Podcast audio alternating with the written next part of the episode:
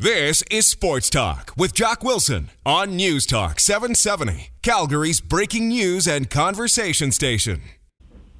Ah, yes, a brand new season with Glenn Suter here on News Talk 770. Mr. Suter, how are you? I'm well. I am well. Back from the Battle of Alberta. That's right. I saw you on television this weekend. Yeah.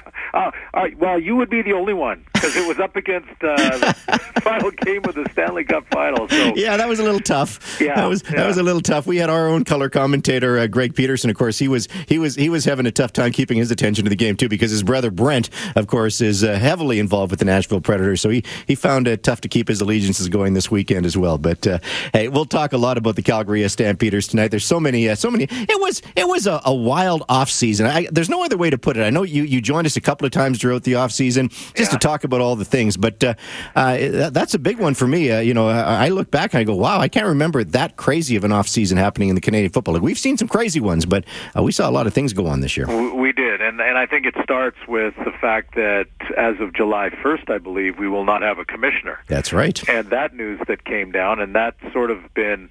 Uh, you know, I think it pushed to the back burner a little bit over the last week or so as we started to actually see some live football uh, teams playing in the preseason. So that's a good thing, and I, and I think football operations wise, the league will run smoothly while they search, and I hope that they don't rush that search. But uh, that that was probably the biggest. But there, you know, a lot of changes, and and you take a look at, uh, you know, the teams. I think at this point in the season, we're trying to assess what teams have, what they look like going into the regular season.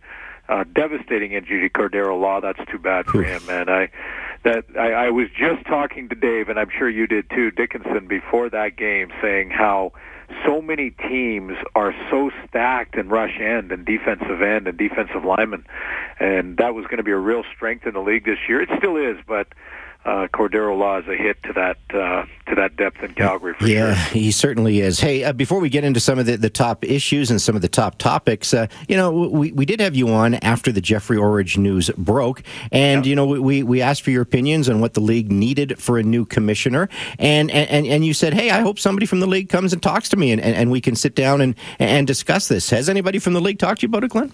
Well, no, not at this point. Uh, I, I have heard from some sources that are close to the um, search committee that I am on a list. Uh, I'm honored to be on a list, if in fact I am, and uh, maybe that call is going to come. I've already talked to TSN, and I said, you know, if if the call came and and they asked me to sit down and talk and interview, I would do that.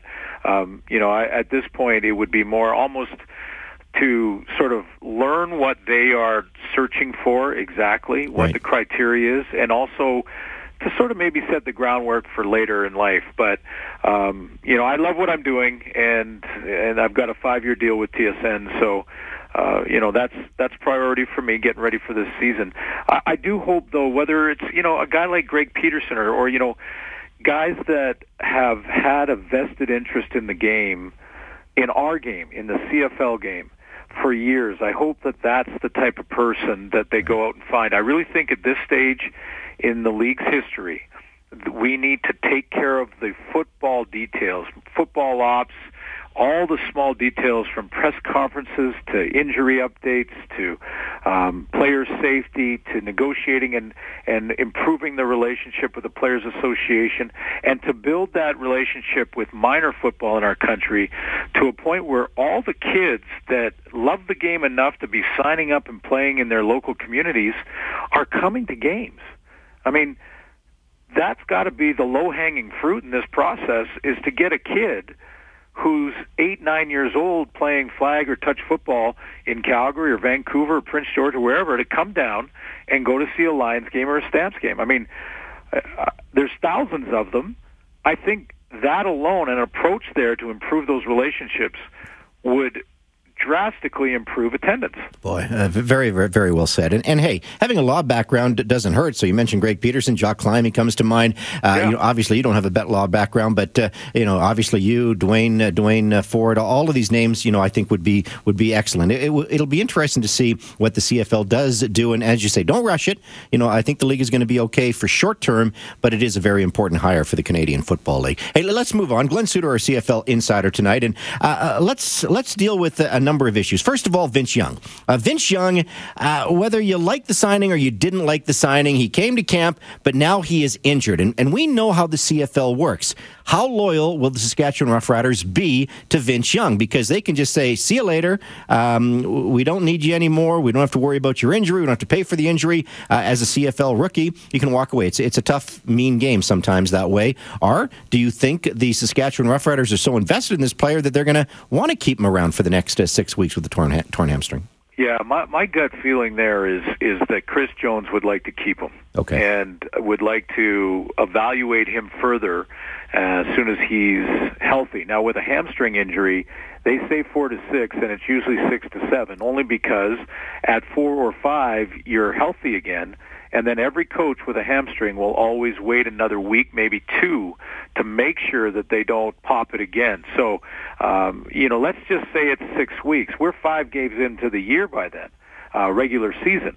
So where that sort of quarterbacking dilemma in Saskatchewan, and and that's all with all due respect to Kevin Glenn. I, I think he still has some game left in him, but that is a question mark. Out of all the teams in the league, I think they are still as unsure as any team could possibly be at the quarterback position. So, I mean, there's talk in Saskatchewan right now that, and a lot of fans wanting Brandon Bridge to to start the season and let the young 25 year old Canadian go and, and see what he can do with Kevin Glenn as the backup security policy.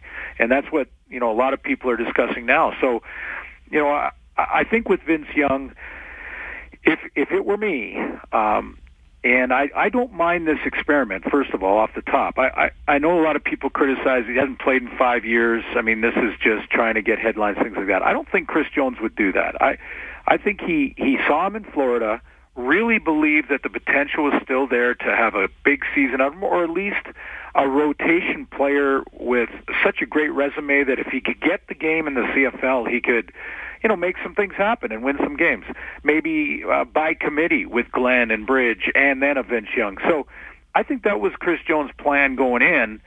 And then he saw him in camp. Now, before he got hurt, he was on a roller coaster ride. He had a couple of good practices, and then he kind of dropped and was the fourth best quarterback for a couple of practices.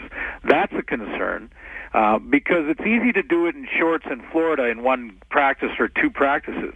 It's a little different when you're in day seven or eight of camp and you're sore and you're bruised and the fatigue is hitting you and you got to get back up and get going. You're 34 years old. That's not as easy to do anymore, and he hasn't played for five years. So, uh, you know, I think to to sum it up, I would say if Vince Young and his team, I mean, I'm talking agent, decide that he will sign a practice roster deal for practice roster money, then I would keep him around, rehab him, and see where the quarterback situation shakes down as as far as sort of week five or six in the season.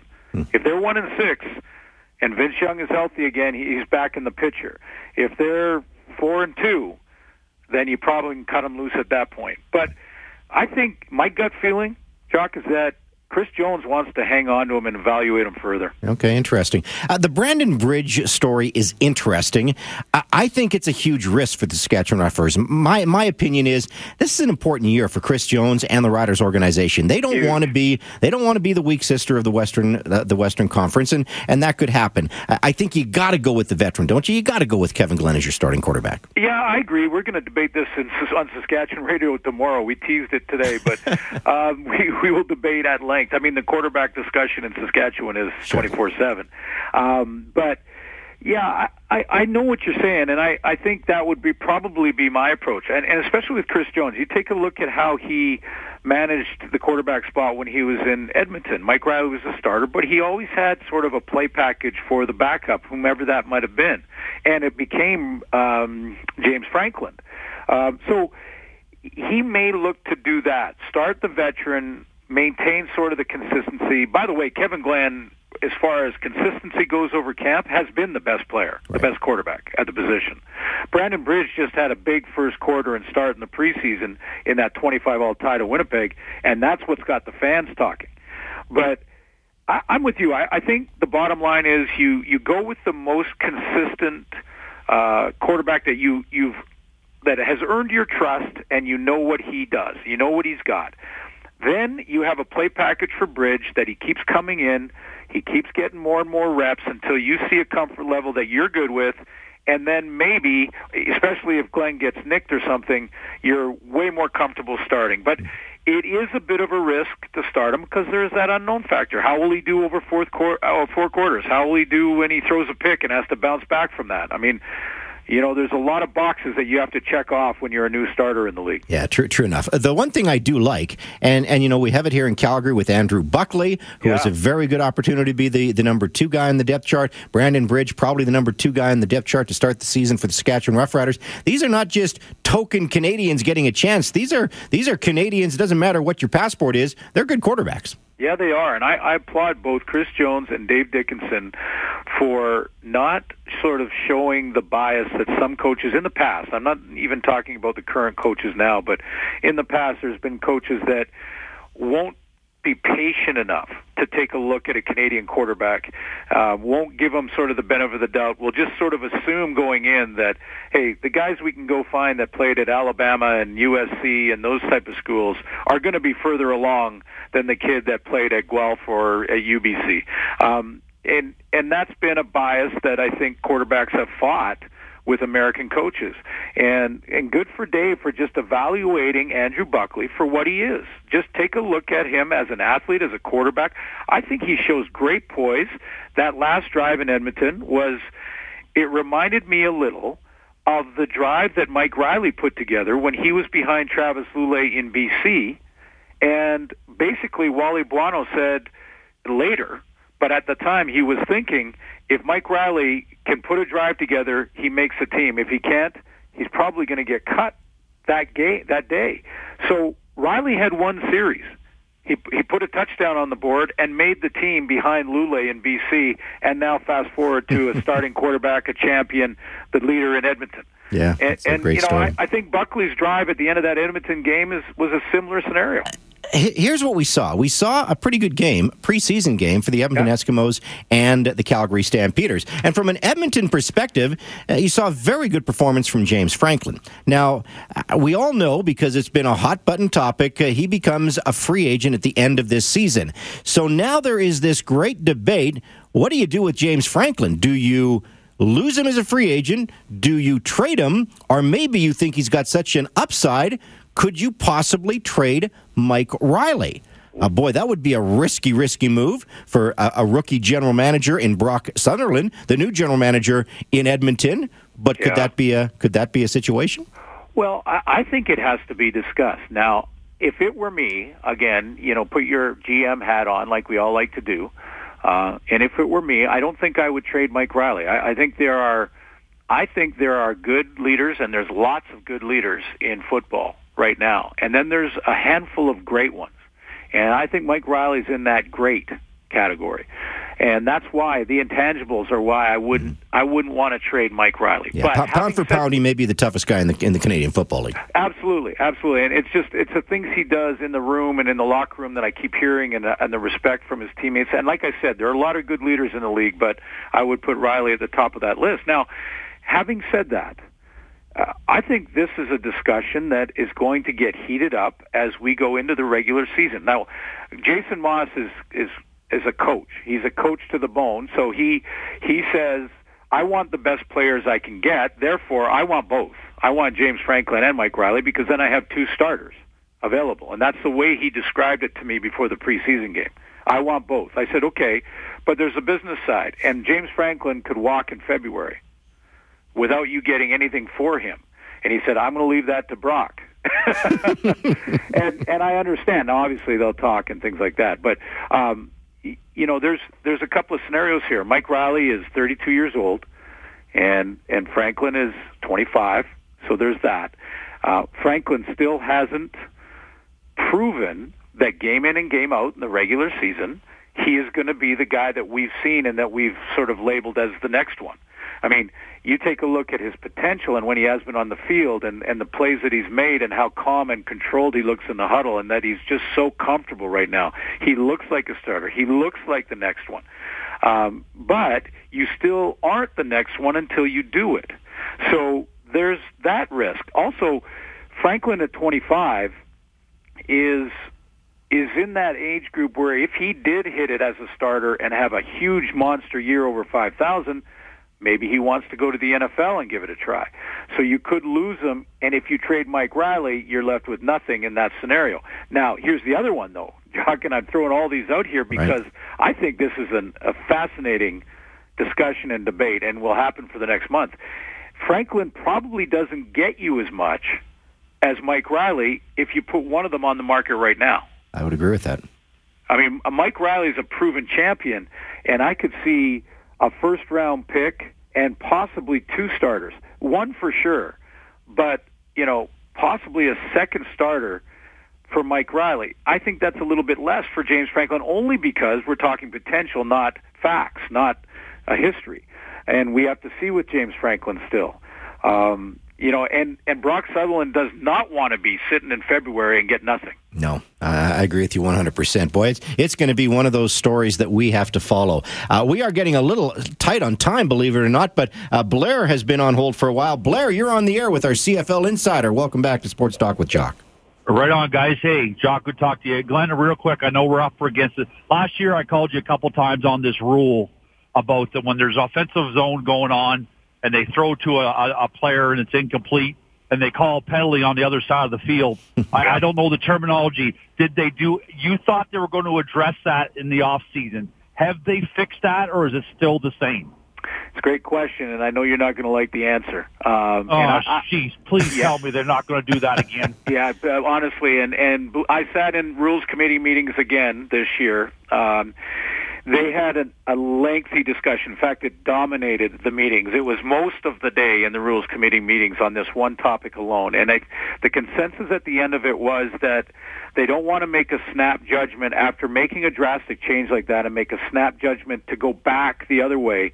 Um, I actually tried to you know argue or or make the point that you're making, and I because I agree, it happened in the preseason game. Yeah, the between, illegal contact away from play. I hate that, it. That's right. Oh, I, I, I I hate that.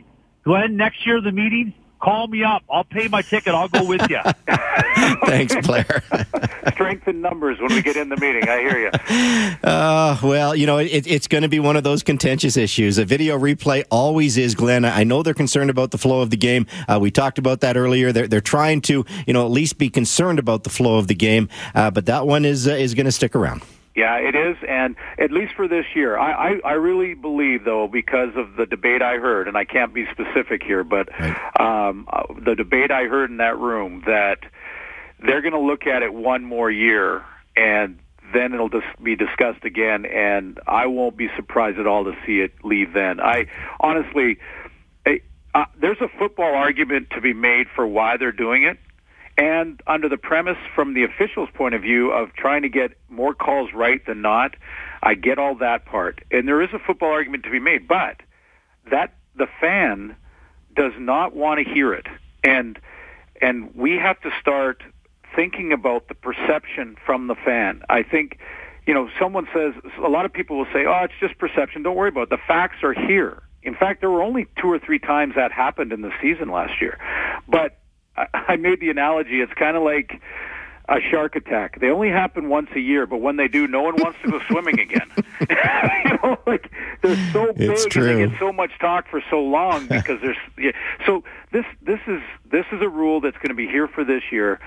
Um, they will be able to challenge illegal contact away from where the ball was thrown. I don't think the fans will ever accept this, and the perception will always be bad, and that's why I think it should change. Hey, Blair, I appreciate the call. Glenn, I appreciate your time. Uh, we didn't even really touch the Calgary Stampeders, but guess what? We can do it again on Thursday night. We can talk a lot about the Stampeders on Thursday. Uh, really good show to kick off the season. Uh, look forward to having you again all season long. Uh, you have a great night.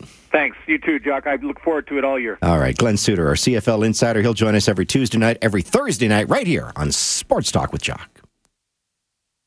Sports Talk with Jock. Weekdays from 6.30 to 8 p.m. on News Talk 770 Calgary. CHQR.